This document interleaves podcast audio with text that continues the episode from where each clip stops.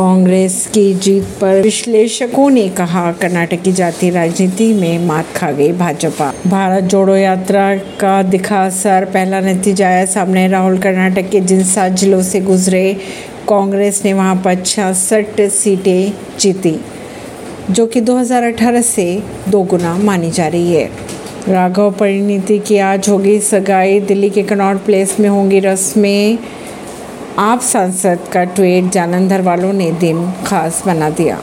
ऐसी खबरों को जानने के लिए जुड़े रहिए जनता से रिश्ता पॉडकास्ट से। प्रवीण सिंह दिल्ली से।